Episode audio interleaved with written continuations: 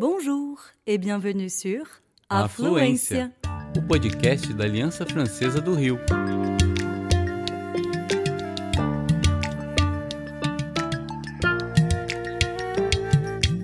Você está ouvindo Tête à Tête. entrevistas em francês ou português. Frédéric Monnier, bonjour. Bonjour, Vous allez bien très bien. Frédéric Monnier, vous êtes euh, chef de cuisine, vous êtes maître cuisinier français. Pouvez-vous nous expliquer en quoi ça consiste? Bah, la cuisine française aujourd'hui est un patrimoine de la culture française et à travers cette association Les Maîtres Cuisiniers de France, nous divulguons ce patrimoine à travers le monde. J'ai eu la chance euh, de parcourir euh, beaucoup de chefs qui étaient maîtres cuisiniers de France. Et quand j'ai fait mon, mon trajet ici au Brésil avec mon entreprise, mon restaurant, quand j'ai ouvert, tout ça, ils ont regardé toute ma trajectoire depuis j'ai euh, 19 ans. Et en fait, ils sont, sont aperçus que mon travail représentait une différence pour la divulgation de la cuisine française à travers le monde. Et c'est grâce à ça qu'ils m'ont associé à ce maître cuisinier de France qui aujourd'hui représente 600 chefs dans le monde à peu près.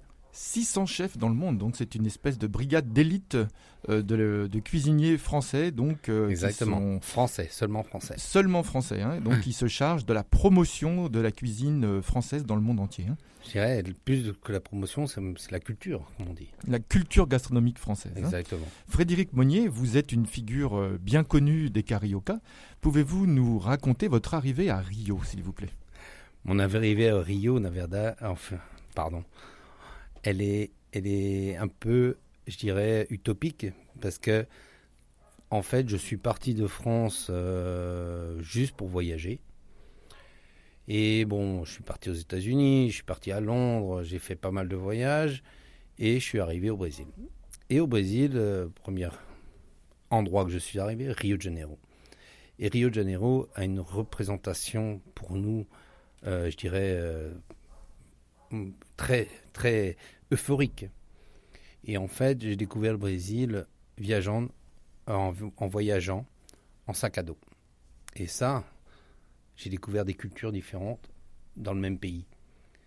J'ai découvert une réception des Brésiliens qui adorent les Français d'une manière générale. Et j'ai été reçu vraiment euh, à bras ouverts. Et ça, ça, ça nous touche énormément parce que on n'est pas forcément habitué en France. En France, on est un peu fermé. Le Brésilien est très ouvert. Et ça, ça touche. Et quand, après trois mois de voyage à travers le Brésil, je suis monté jusqu'à Belém. Bref, j'ai fait toute la côte là. La seule chose que j'ai pas fait, c'est le sud. Mais bon, un jour, j'y arriverai. Et je me suis dit, je vais essayer de travailler ici.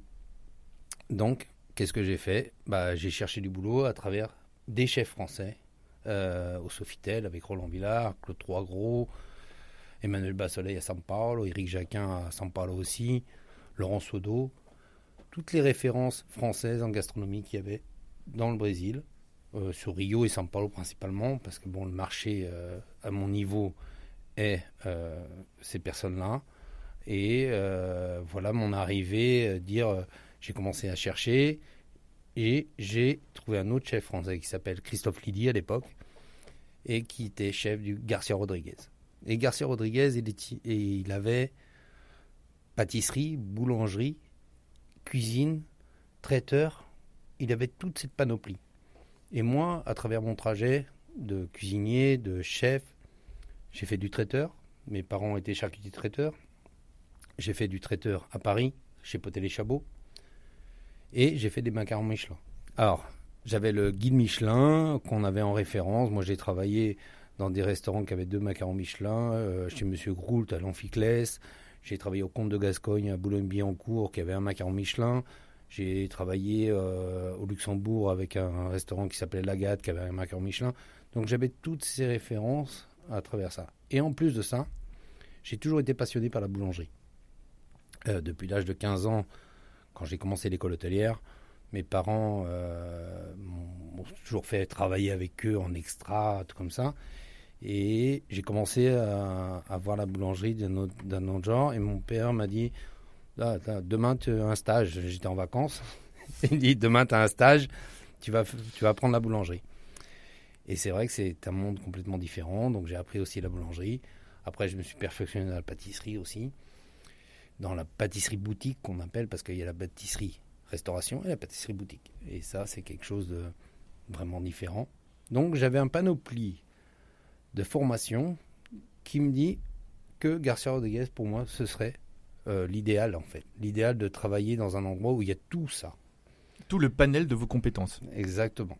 Euh, en arrivant au Brésil, on est français, on a des bases, tout ça. Et ça, ça a été quelque chose de très, très intéressant parce que pratiquement toutes nos bases, ici, par rapport à produit, par rapport à tout ça, on était obligé de revoir nos bases refaire nos recettes.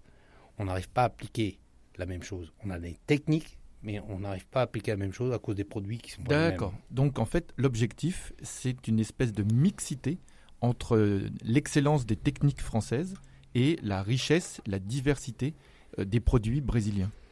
Exactement. Là, là, en France, on est très technicien. Et en fait, ça, ça nous permet, ça nous permet de nous exporter dans le monde. En fait, on s'adapte aux produits, on, connaît les on commence à connaître les produits, on fait des recettes, on fait des bases, et ça, ça, nous permet de nous, nous, exporter, nous exporter complètement. Alors, quand on s'exporte, quand on est cuisinier et qu'on s'exporte dans le monde entier, on est confronté à la diversité linguistique. Quelle est la langue de la cuisine aujourd'hui dans le monde, s'il y en a une? Je pense que il n'y a pas vraiment une langue, il y a surtout des sens. Et c'est ça qui fait notre différence aujourd'hui à travers notre métier. C'est qu'aujourd'hui, partout dans le monde, les gens cuisinent. Et qu'est-ce qui parle le premier? Premier, c'est le, ce qu'on sent. Après, les yeux, le toucher, tout ça, c'est notre langue universelle pour la cuisine. D'accord, donc une langue qui fait parler euh, et qui fait euh, activer les cinq sens. Exactement. D'accord. Euh, Frédéric, quand vous êtes arrivé au Brésil, vous parliez déjà portugais? Pas du tout. je suis arrivé au Brésil avec mon français et mon anglais basique. D'accord. Voilà. Cet anglais vous avez servi dans votre longue carrière internationale? Elle m'a servi, oui. Elle m'a servi, euh, par exemple, quand je suis parti faire un lancement d'un documentaire sur les cuisiniers français, c'est-à-dire que un Eric Bellassem, qui est un producteur euh, de cinéma, enfin de film, a fait un reportage sur un documentaire, pardon, sur les chefs français au Brésil. Et ce documentaire a été lancé au Festival de Rio en 2013, si je me rappelle bien, ou 2012, bref. Et en fait, ce film a touché énormément de gens. Pour qui Pourquoi Pardon. Pourquoi? Parce que ce sont des gens qui ont immigré dans un pays. Et en fait, on a été appelé au Festival de Miami pour lancer ce documentaire. Et ça, je peux vous dire que c'était quelque chose de très très touchant, car euh, en fait, à Miami, il y a beaucoup d'immigrés. Et le film et le documentaire a fait un succès là-bas que moi, j'imaginais pas. Donc, on a été appelé à lancer le, documentaire. On a été aux États-Unis. Et euh, bien sûr, les questions en anglais, tout ça. avec mon anglais basico, j'ai réussi à me, sortir de, de, mes bases. Et bon, c'est vrai que la première période que j'ai passée au Brésil, je parlais uniquement, euh, pratiquement qu'en anglais. Premièrement, parce que j'ai rencontré ma femme qui avait un anglais, enfin, qui parlait l'anglais euh, parce qu'elle a été alphabétisée aux États-Unis, donc elle parlait anglais. Et on s'est, on s'est parlé pendant presque, je dirais, cinq mois à un an seulement en anglais, pratiquement. Est-ce que je peux deviner qu'elle est devenue votre professeur de portugais? Oui et non. Oui et non. Euh, je dirais qu'elle, je dirais qu'elle serait devenue plutôt les corrections du portugais. D'accord. Car euh, je dirais que même quand on n'est pas toujours euh, en harmonie. Hein. Des fois, on s'engueule. Hein, Ce sont des choses qui arrivent. Et on je dirais, pendant un an, je pense qu'on s'est engueulé toujours en, en, anglais. D'accord. Voilà. Ah, c'est très intéressant ça. Dans un couple donc euh, qui fait passer ses orages euh, dans une troisième langue. Exactement. D'accord. Et laquelle, euh, quelle est la place de la langue française dans cette dans cette famille linguistique? Très très importante, car aujourd'hui avec mes trois enfants, premièrement ils sont au lycée Molière. Hein, donc ils, toute leur éducation est à base de la langue française. Au début, quand j'étais au Brésil, quand j'ai commencé à travailler, euh, ma femme était hôtesse de l'air. Donc, euh, bon, elle voyageait beaucoup, tout ça, et on a eu notre premier enfant, qui est Eric, et elle a continué à voyager. Et très marrant, une chose vraiment, quand ma femme était là, le portugais passait devant.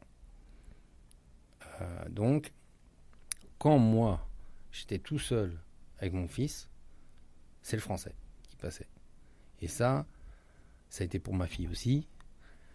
C'est mon petit dernier, moins parce que ma femme était, a travaillé à la Varig. La Varig était une grande compagnie aérienne.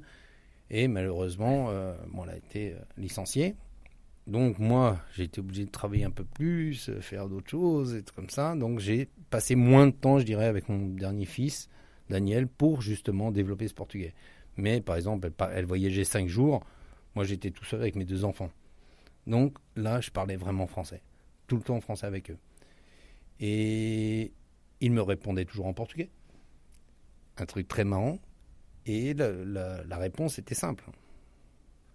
Tu comprends le portugais, pourquoi je vais te parler en français? Par contre, quand mes parents sont venus deux mois ici au Brésil, euh, chez nous, mon fils a commencé à sortir tout français en fait. Parce qu'il voyait bien que mes parents ne comprenaient pas le portugais. Donc, quand il voulait quelque chose, le français, il sortait naturellement.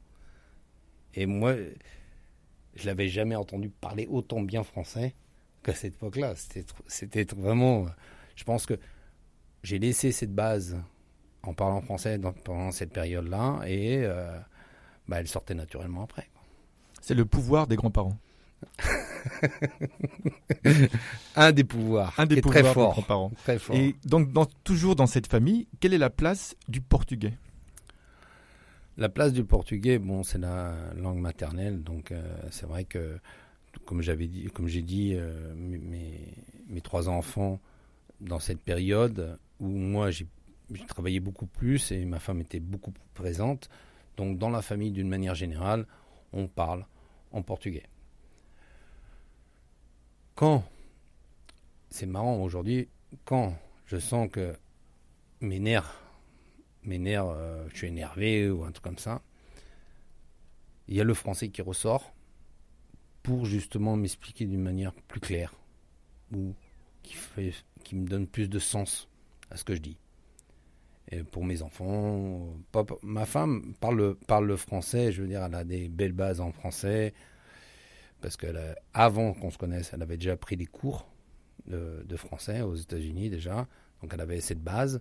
Elle l'a renforcée pendant mes enfants ont grandi, car par rapport à l'école, et en plus elle a pris des cours, euh, elle a pris des cours pour justement apprendre, euh, mais pour apprendre le français, et parler avec les enfants pour les cours et tout ça. Pour accompagner leur éducation euh, au lycée Molière. Hein. Exactement. Et bien sûr, en faisant des, des exercices, le français a, augmenté, tout ça. Aujourd'hui, quand mes parents appellent, on, bien sûr, on parle le français, et ma femme aussi, et puis les enfants aussi. Donc le, le français était une, une valeur affective très très forte. Euh, la complexité de ma famille, euh, c'est tout simple parce que ma sœur est mariée avec un Anglais qui ne parle pas français et qui ne parle pas portugais. Et j'avoue que ces, ces, trois langues, aujourd'hui, pour moi, euh, il y a des fois, je ne me rends même pas compte. C'est-à-dire que, bon, d'ailleurs, dans l'interview, vous allez le percevoir, vous en apercevez, je mélange le français, le portugais et parfois l'anglais sans m'en rendre compte. C'est-à-dire que euh, réunion de famille, il y a ça en 2018, euh, où il y avait toute la famille. Tout d'un coup, je me mets à parler en portugais à ma mère, en portugais à ma sœur, sans m'en rendre compte. Et en français à, ma femme, ou voilà, ça, ça sortait, mais et juste quand, les, quand la personne s'appelle, elle me dit Fred, tu es en train de parler en portugais avec ta maman. D'accord, oui, d'accord. Hop là, on change. Il faut dire qu'avec le décalage horaire, on, peut être très très fatigué parfois. Exactement. Alors, Frédéric Monnier, quelles sont vos activités au jour d'aujourd'hui euh, à Rio? Ah, Mes activités, elles sont, bon, aujourd'hui, comme avec la pandémie, a bien changé quand euh, la pandémie a commencé, j'ai tout arrêté. J'avais, bon, c'est pas que j'ai tout arrêté, c'est que j'ai été dispensé de toutes les consulteries que je faisais, c'est-à-dire euh, premier coût euh, financier pour une entreprise, il a un consulteur, tout s'arrête, bien sûr, bah nous on, s'arrête aussi. C'est compréhensible. J'ai déjà, déjà, eu cinq restaurants et on a eu des consultants et c'est normal. Donc j'avoue que pendant deux mois, ça a été quelque chose de très très dur, on s'est dit, dans deux mois, ça va reprendre. Dans ma tête, c'était ça. Donc pendant deux mois, j'ai rien fait. On est resté à la maison, cloisé, avec les enfants. Ça a été bon parce que je pense qu'on a, on a réuni la famille, on a, on a fait des choses que peut-être on n'aurait jamais fait. Donc ça, c'était une belle expérience. C'est toujours une belle expérience parce qu'aujourd'hui, on reste d'une manière générale confiné, mais on est bien obligé moi, je suis bien obligé de travailler euh, d'autres choses pour justement financièrement euh, ir devant, enfin continuer.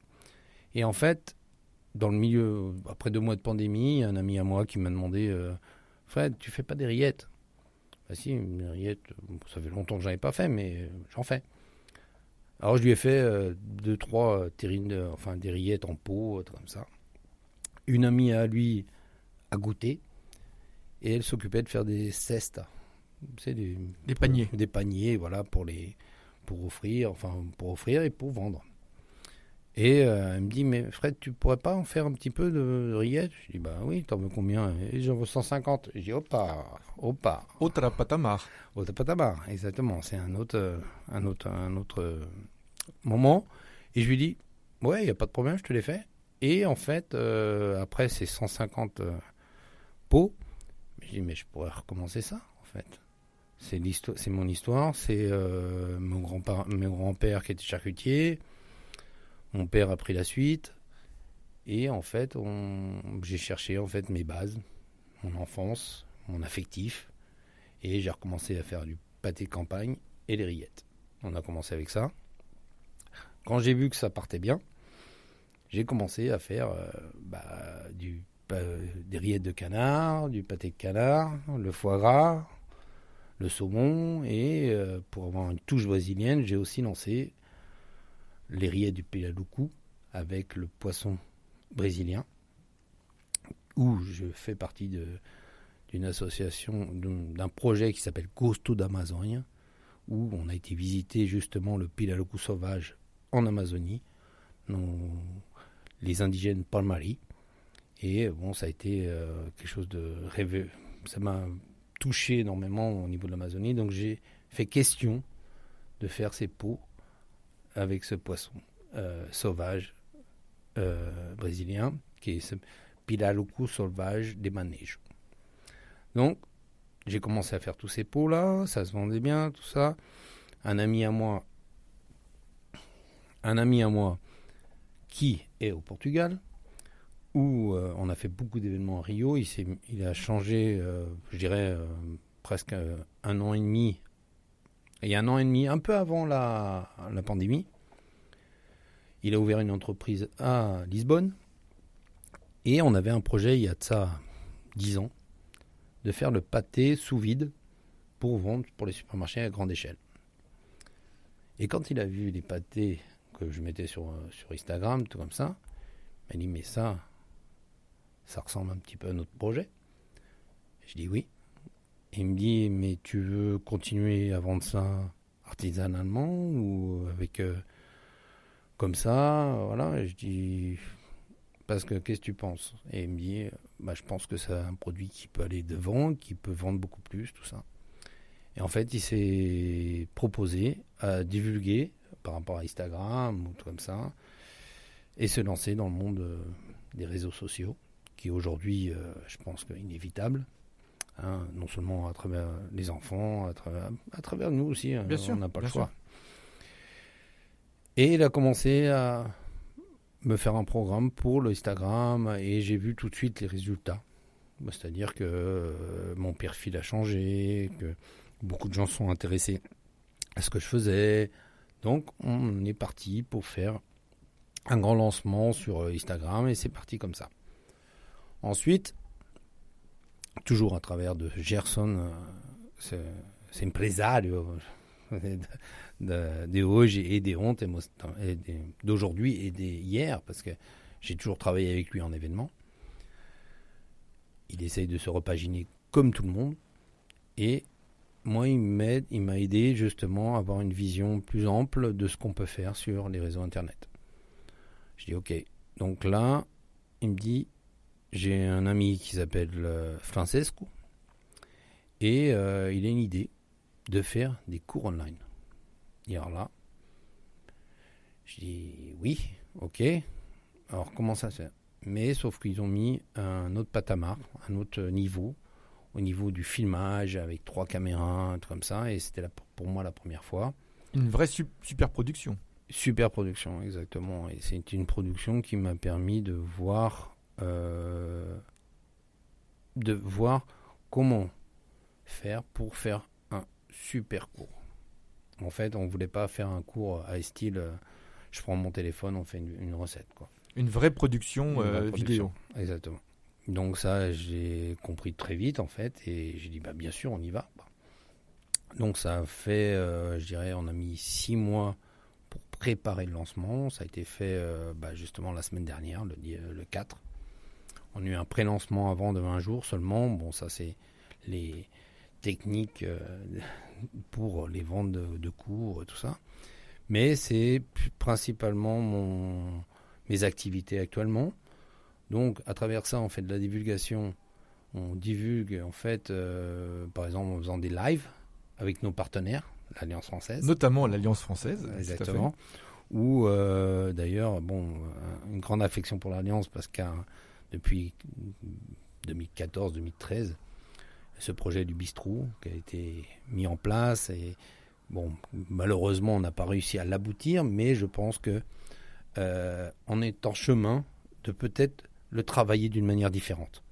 Pas forcément en bistrot, mais au moins qu'il apporte pour les élèves de l'Alliance française une notoriété de, de gastronomie, de culture française. Et moi, je pense que c'est très très important. C'est d'ailleurs depuis le début, je dirais, depuis 2014, ma grande idée, c'était divulguer la culture française à travers les maîtres cuisiniers de France, à travers l'Alliance française, qui est une entité euh, très très importante dans le monde. Et je ne vais pas comparer, ça ça se compare pas, mais les maîtres cuisiniers de France, c'est un peu ça aussi. Donc je pense que l'Alliance française, elle divulgue la culture française, elle amène tout ça. Et comme la gastronomie fait partie de la culture française, ça a été reconnu comme culture française. euh, Par bah, l'UNESCO elle-même. hein. ouais, exactement. Et c'est et c'est pour ça que ça me touche énormément de pouvoir faire ça à travers l'Alliance française. Et je pense que c'est c'est très important et on a plein de projets en tête. Moi, j'en ai plein. L'Alliance française aussi. La partie éducative de votre travail, euh, on sent en, vous écoutant, est, est très très importante. hein. Vous êtes vraiment un passeur, vous voulez enseigner, vous voulez transmettre, c'est quelque Mhm. chose de très important pour vous. De même que semble important pour vous la relation entre votre cuisine et votre passé, votre enfance, euh, les souvenirs euh, culinaires euh, que vous en avez ramenés et une longue tradition familiale de cuisine. C'est tout un mélange, hein, mais ça fait partie de, de, ma vie, de mon histoire. Euh, je pense que de toute façon, la meilleure chose du monde, c'est enseigner. Enseigner et savoir, passer ce que l'on sait, car c'est trop beau de, pouvoir enseigner à quelqu'un ce que tu sais et de pouvoir le passer. C'est- voilà, c'est trop fort. Ça Moi, donne le c'est- ça frisson. ah ouais, ça me donne des frissons, exactement. Et puis un truc tout simple, c'est que Euh, moi, j'ai des souvenirs de mes professeurs, j'ai des souvenirs de tous mes chefs qui ont passé son savoir, qui m'ont passé leur savoir. Et ça, j'en leur, j'en leur suis euh, reconnaissant jusqu'à aujourd'hui pour arriver où je suis.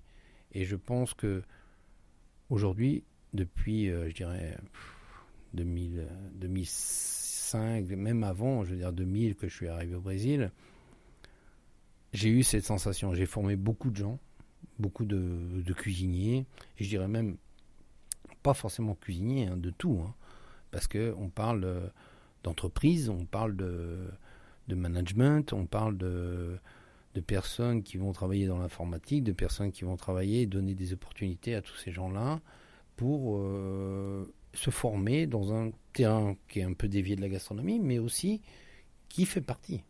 Qui fait partie. Aujourd'hui, je peux vous dire, par exemple, j'ai Marquinhos, c'est une personne qui a commencé, euh, je dirais, presque de zéro, qui est devenu mon bras droit jusqu'en 2018 où j'avais l'entreprise la brasserie Rosario.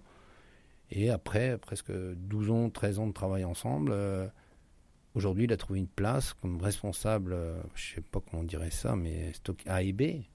C'est-à-dire A et B, c'est-à-dire toute la partie responsabilité du, de la restauration dans un club.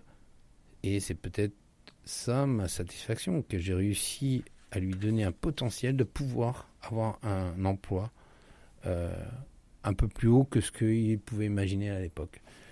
Quand on parle d'éducation, pardon, euh, vous êtes aussi euh, un membre éminent de la communauté scolaire autour du lycée Molière. Alors ça, c'est une histoire qui me tient énormément à cœur.